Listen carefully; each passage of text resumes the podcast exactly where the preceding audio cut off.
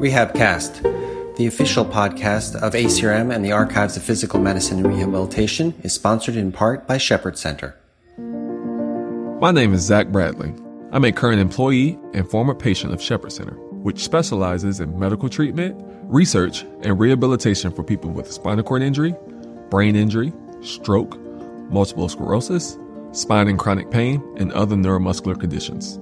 Our specialized clinicians serve as complex care partners. They collaborate with medical professionals who refer their patients to Shepherd Center to help them achieve optimal outcomes, returning them to their homes, communities, schools, and workplaces.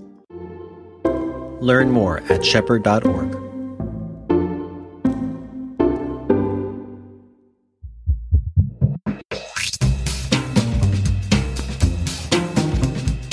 Welcome to the 43rd episode of Rehabcast from the Archives of Physical Medicine and Rehabilitation.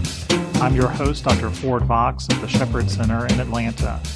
In this episode, we've got two swell interviews.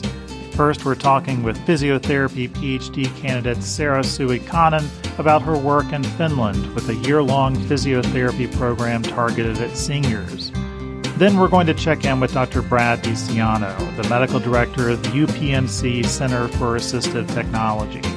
He'll give us a nuanced view of the role of the ATP in the assistive tech equation.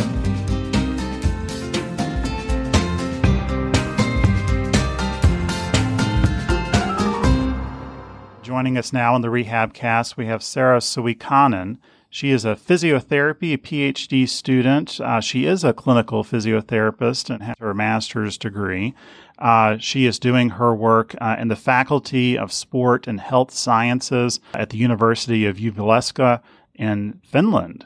Uh, so, joining us now from Finland, uh, Sarah is here with us to discuss her work, which is on frailty in older adults and the potential of rehabilitation interventions in this population. Thank you for joining us, Sarah.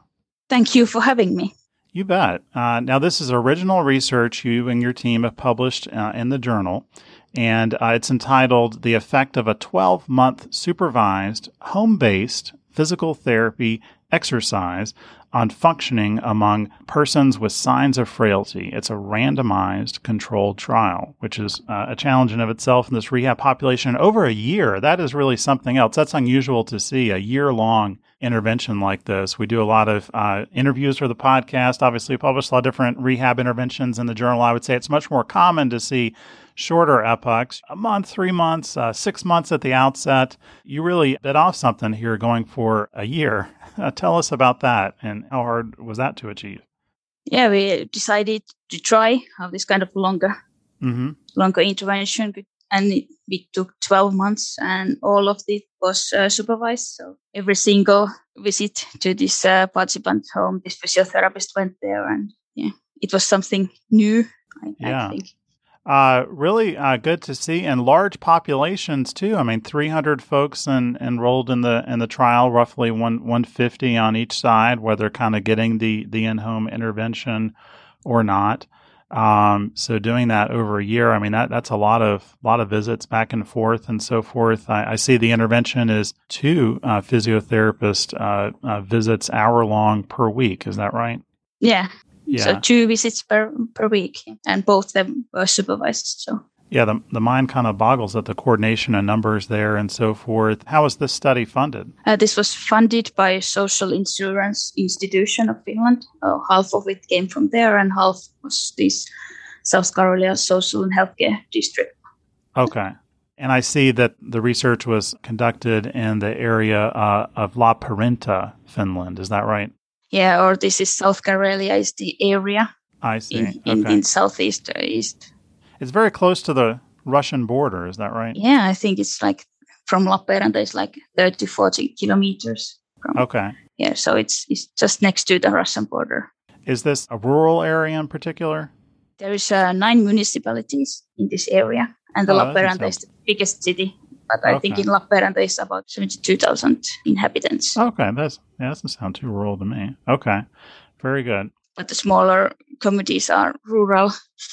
And this study is targeted at older adults, those over 65, though the uh, the folks that you actually got into the study really quite elderly. Uh, on average, I see 82.2 years plus or minus 6.3.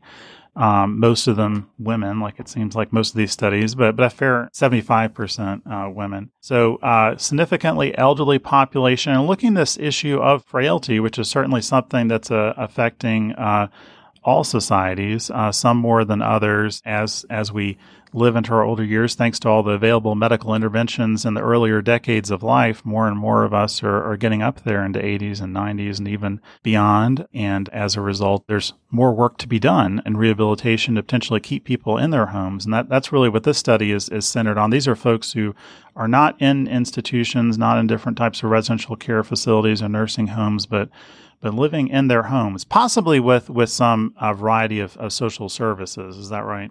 Yeah, they all were living at their own homes. Someone got some home health care, home care, but uh, most of them didn't have at the time of enrollment. So Okay. So, on average, uh, you know, folks are getting some level of help through uh, state programs to remain in their homes. Is that right?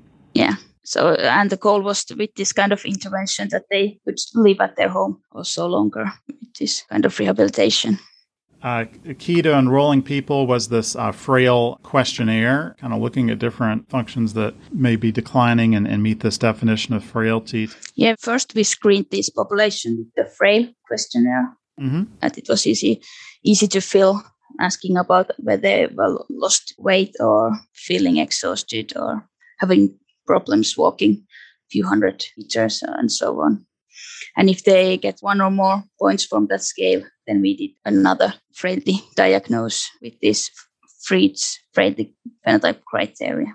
Y'all did the mini mental status examination too. I was a little surprised at how low you're willing to go on that number with the enrollment, getting folks uh, with scoring down to 17 yeah. on the MMSE. That's, you know, some significant cognitive impairment in this age group, right? Yeah, and, and we thought it, it's good to have also those who didn't have that good cognition and also mm-hmm. those who had 17.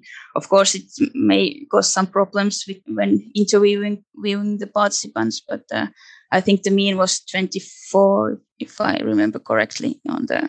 Well, if I may say so, I do think it's a good thing. I mean, it reflects reality, and uh, we see many rehab studies that seem to be kind of cherry picking and uh, a particular population that's going to be able to kind of learn the best the rehab intervention and so forth and but meanwhile kind of not really perhaps under underrepresenting and underserving those folks with some degree of, of impairment who really do need that coaching and uh, oversight and supervision from from a therapist and so forth and that really kind of reflects the reality that we live with out there in population health yeah they are also they are still living at their own homes so mm-hmm. that was also one one key thing even if there might be questions about whether that's the most wise thing to do. Yeah, but, but, that's the reality. It's the other topic. Yeah. Yeah. Yeah. Okay. Um, and so the intervention, as mentioned, uh, you know, to my mind, is rather gargantuan. Uh, for you know, I mean, sending folks out into the home uh, an hour uh, twice a week uh, for an entire year. Uh, the mind boggles a, a bit at the at uh, at the achievability of that. And now these folks are receiving a variety of social services, and I do see that one of the outcomes is, hey, you know, this we're we're hoping to see here too whether this can kind of certainly. Help functionally, medically, and so forth, and uh, but ultimately cost-wise, uh, lessen the need for services overall. It looks like you achieved uh, that, and we'll we'll talk about that. Um, but let's let's talk about the intervention itself. What were the physiotherapists uh, doing with these elders that was unique, uh, attempting to, to prevent falls and, and injuries in, in the home and, uh, and, and reduce the severity of frailty? So during this uh, one hour, the basic structure was like first warm up, and then uh, about 30 minutes, 40 minutes of different kind of resistance exercises for the mostly for the lower limbs. And mm-hmm. we used the ankle weights, weight vests, dumbbells, kettlebells to use uh, get some resistance, and then some flexibility exercises, balance exercises with different kinds of static dual task exercises, and uh, also we did a lot of functional exercises. So that kind of uh, everyday life tasks you need to stay at home and live at your own home independently. For instance, walking stairs or, or doing laundry, uh, that kind of things. So a lot of practical stuff that, that you might expect, not rocket science necessarily, but things that we know from many other studies are, are key to, to ultimately not losing your footing and falling. You know, the practice and uh, working on that lower extremity strength and coordination and just kind of uh, repetitive strength building and uh, and resistance exercise. So kind of the bread and butter of, of, rehab in that regard, but really getting it done over this expansive yeah. time, which is something. And yeah, and also for the one year the whole time it was the mm-hmm. thing. So not maybe not the exercises weren't that uh, special or new or something like that, but uh, right. Now, there's in terms of your outcomes, there's the FIM, which I think many people uh, listening to this podcast would be familiar with. Uh, also, the Short Physical Performance Battery, the SPPB. Yes. Uh, that this one interests me a lot because, in particular, you're talking about how it predicts nursing home uh, admissions uh, as well as all cause mortality. Uh, tell us about the SPPB. Perhaps we, we should all be using it more. Yeah, so it's uh, constant three different uh, tests. It's uh, mm-hmm. walking for four meters or 2.44 meters if there's not in, enough space in the homes, and uh, then balance test, mm-hmm. and then rising up from chair test where you rise five times and then and you did get a clinically significant uh, boost uh, in that uh, over the course of this intervention, 1.6 points, I see. Yes. Despite now that is is important in terms of what its predictors are. I do understand that there is still certainly decline in all the functional measures over the course of the year. Again, this is a quite elderly population, folks on average in their 80s, uh, some presumably beyond as well. You know, uh, it, it would be asking for a lot for improvement over that course of that year uh, and uh, or even static. So some decline. The idea is though a slower decline, right? Yeah.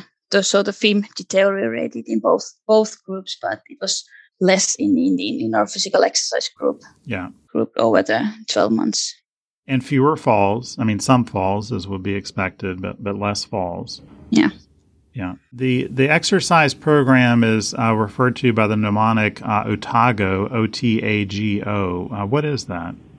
It's a it's Australian origin mm-hmm. rehabilitation program. Uh, it's I think it's designed for these persons to do it individually or without supervision at their homes, and we use those uh, five key lower limbs exercises of that. So it's the knee, knee extension and flexion, uh, hip abduction, and also the raising, raise to your toes and to your heels. Mm-hmm. Those are like the main exercises of that exercise program. Now, on the the expense uh, front, so ultimately, I mean, this this does appear to be helping. Uh, there's, you know, uh, uh on on these measures, and uh, but uh, it, the, the intervention itself does have an expense. But I understand when you look at a, kind of a two year period, the overall costs are, are lower despite the intervention. Is that right? Yeah, or we looked at these 24 month costs. And uh, in frail population, those who were identified as frail at the baseline, mm-hmm. the costs were similar to this usual care. So even though this expensive exercise was there, these costs were similar. So they used less other health and social care. Now, this work was done prior to the pandemic, and certainly since the pandemic, there's been a lot more interest on you know virtual and telehealth style therapies and so forth. One does imagine that older adults, in particular, this population of folks in their 80s and so forth are going to have significant challenges with uh, with that. I mean, you know, using the devices, logging on, uh, seeing and hearing, you know, people are asking them to do and so mm-hmm. forth. Certainly, there's the safety aspect as well, utilizing the equipment and everything. It, I can definitely see some translation challenges there. One could imagine an intervention perhaps where less time from the therapist was involved in terms of maybe they go and set people up or something like that and leave. But what are your your thoughts of, about kind of doing things more remotely and, and so forth? And is that something that you guys have, have looked at? Uh, we didn't look at, but uh, I think it's something that should be researched more and, and how it's going to be. But I think in, in our uh, those population in our research, I think they really like that the physiotherapists went to their homes and it was yes. a, a, social event. And uh, I think it's an aspect that you cannot uh, forget when you do these kinds of things. Of course, with this pandemic, it's different, but yeah, I, let's hope that it's not too much longer. My goodness, yeah, yeah, and, and well, uh, yeah, and the socialization aspect is, is huge. I mean, I think for older adults in particular, yeah, the, the one-on-one and in person is, is very important. Um, you know, ultimately, virtual can only do so much. Now, certainly in the, on the level of better than nothing, but and it does deserve its its its its research for sure. Um, and I do imagine there's some patient populations for whom it's going to be superior for others, and different clinical problems superior to others, and so forth and so on. So I know this work is kind of uh, part of, of your PhD work in, in particular. I mean, tell us area of work involves for you. It's also okay. This uh, this article was about functioning, mm-hmm. and uh, I'm also doing about the health related quality of life, and also these costs and usage of uh, healthcare and social services. They're also included in my thesis, and um, yeah, and also the effects for the frailty itself. Very good. All right.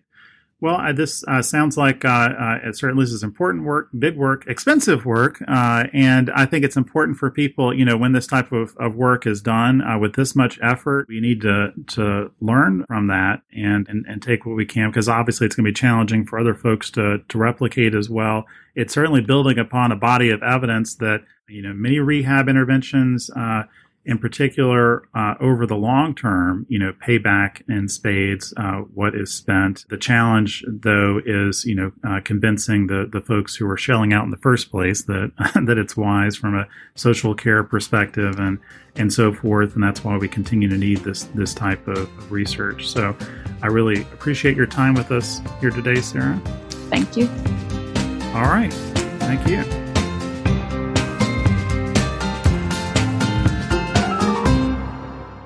Joining us now on the Rehab Cast, we have Dr. Brad Dicianno. Dr. Dicianno is a professor at the University of Pittsburgh School of Medicine and their Department of PM&R. He's also medical director of the UPMC Center for Assistive Technology. He is also medical director of the Human Engineering Research Laboratories there. Dr. Dicianno, thank you for joining us. Thank you so much for having me. Thank you. Well, you and your team are looking specifically into the assistive technology professional field and perhaps its importance uh, and relevance, hopefully relevant, uh, given what they do, to the provision of mobility adaptive equipment. You guys have published this uh, original research from your yourself and your colleagues there at the University of Pittsburgh. In the first place, thanks for publishing in the journal. Thank you. Yeah, thanks for highlighting our article. Let's just kind of get started with kind of some some basics here. So it's it's certainly important and, and relevant to, to justify the members of the rehabilitation team and perhaps the ATP profession is a relatively new one. I, am not sure. Uh, can you educate me on that kind of timeline? How long that's been around?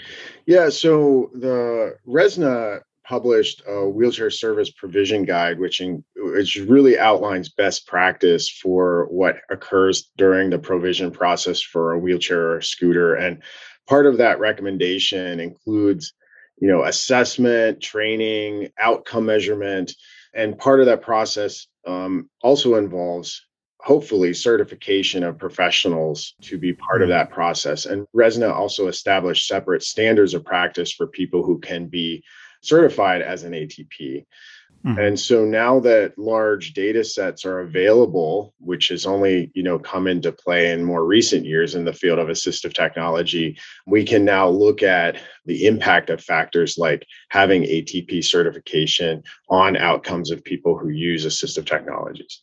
So the ATP certification comes out of RESNA per yeah. se? Mm-hmm. Okay. Are there are there other professions that they issue certifications on, or is that the key one or only one? That's the key one related to assistive technology. Okay.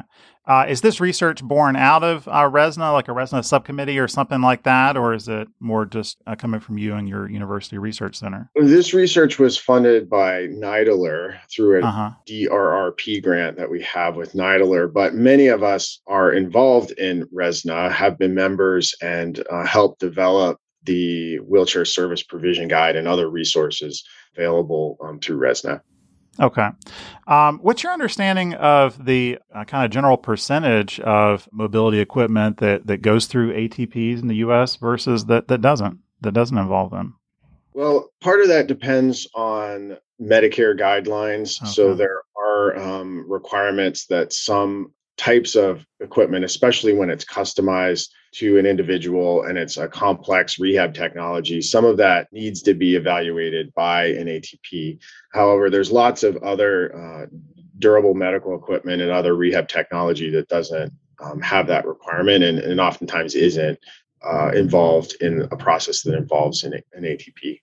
And certainly, it's a field that's only getting more complex as, as more technology comes along. Uh, certainly, that would be one justification for it. Everything be technically correct and up to date with what's on the market and match for that particular disability and so forth. And that certainly makes sense. Now, as far as the mechanics of this particular project, you guys were kind of using proprietary data from a large company, I, I gather, US Rehab, and there are hundreds of, of dealers and 1,400 locations. Is that right? That's correct. Yeah, this data is collected by a lot of different providers across the country. Our data set had over 4,700 cases, hmm. um, and I think about 300 providers specifically contributed to the data set we used for this project. Okay. And, and key to it uh, seems to be this FMA questionnaire. Tell us what, what that involves. Yeah, FMA stands for Functional Mobility Assessment. It's a way that we measure satisfaction with functional mobility as a result of a person using assistive technology. So it's a multiple item scale that allows us to measure how happy people are in their mobility as it relates to their wheelchair, scooter, allowing them to do those activities. And it was also developed by members of the team who were authors on this paper. You guys were were seeking to kind of match up what, what boosted those scores the most. You know, certainly whether an ATP was involved or not, or the type of equipment and those types of things. I guess to cut to the chase here, not to keep it a secret, ATPs are indeed important, and they have some interesting effects on what folks end up with. I maybe not all expect, or maybe all expect, and uh, you tell us, but for the most part, it, it does seem that folks who have an ATP involved uh, for one thing, they're certainly getting more custom wheelchairs that are perhaps more appropriate for them in particular, something that uh, requires that kind of next level of, of service of matching up their body type and particular disability with the equipment available versus something standard off the shelf suppose that makes sense. Tell us about what, you know, I guess is that aspect of it not not surprising and I see that there are some other details beyond that in terms of kind of the the higher grade, i.e. group 3 and and 4 wheelchairs and and tell us about how those are are different from some of the others. Sure. So, as you can imagine, there's lots of patient level factors that are related to the ultimate FMA score. So, we, we define a lot of different patient characteristics and factors that play into making a difference in the ultimate FMA score. But the biggest predictor in our study in determining what the FMA score for a user was was the device type. Hmm. So, which which makes a lot of sense clinically right? If if the person has has a high quality device their fma score is likely to be higher. If if they have a lower quality device it's going to be less likely to be a higher score. However involvement of atp was also a key factor in determining fma scores so when an atp was involved in the assessment the fma score was higher. And like you said also atp involvement in the assessment was associated with having more custom devices. So that would include custom ultralight manual wheelchairs and the higher end power wheelchairs. Mm. Group three power wheelchairs are those that we think of as complex rehab technology or power wheelchairs that we prescribe to our typical rehab populations, like people with spinal cord injury, stroke, brain injury, for example. And group four power wheelchairs have even more features that allow them to perform functions like standing um, in the chair and also have some features for outdoor use. Now, you mentioned earlier that, that Medicare actually requires the ATP to be involved in, in some of these. Uh, are private insurers doing that too, the commercial insurance plans? Most private insurers do follow Medicare guidelines. Mm-hmm. Yes. And did I read this right? It looks like ATPs, they aren't just kind of upselling everybody, you know, regardless, you know, the most advanced thing. I mean, actually, if an ATP is involved in the assessment of mobility aid, patient is, there's an increased proportion of folks who end up with no mobility aid, as in the ATP is saying nothing is necessary. Is, is that right? The overall assessment is to just determine what type of mobility device a person might need. It could be mm-hmm. anything cane, walker, crutch, you know, wheelchair, scooter, all the way up to a power wheelchair. So, what we were looking at was sort of cross sectional data where somebody came in with a specific type of device and we were determining the outcome of them with the subsequent device that they mm. received after the assessment. And so, future work that we're going to carry out is to look at what determines functional mobility assessment data longitudinally. Mm-hmm. If we look at people over time as their needs change, their mobility changes, the types of devices change that they use over time, what factors play into that? Okay. And then in terms of, you know, the ATP field and so forth, I, I suppose they, they ought to be pleased by, by this uh, research project. Is there a, an association outside of RESNA for ATPs? Is, is, is RESNA it? Have you started to get some feedback yet from this? The main organization that, like we said, oversees the certification process for ATPs is Resna, but many people who have ATPs are involved in a lot of other, you know, professional organizations. Mm-hmm. So this was, you know, one of the first studies to look at ATP as part of the process of evaluation in terms of outcomes. So, you know, we're hoping that dissemination methods like this podcast, you know, can get the word out about this study. Very good. Very good. So you mentioned some kind of the next level work there uh, being planned. I know you, you and your group in particular, you have a strong interest in this technology generally, but you do a lot with spina bifida per se in the pediatric population. Would you mind telling us about some of your recent work in, in that area? Sure. So this study was, was part of a larger grant that involves multiple aims. So in this larger NIDILRR grant that we have currently, we're conducting a scoping review to look at current policies surrounding complex rehab technology and novel service delivery models that exist. We're looking at ways to standardize the assessment process and incorporate outcome measures that can kind of be standardized across different sites mm-hmm. so that you know, better protocols can be developed and better documentation processes. And we're also looking at existing data sets that exist on CRT. So lots of different suppliers and organizations collect data in different ways.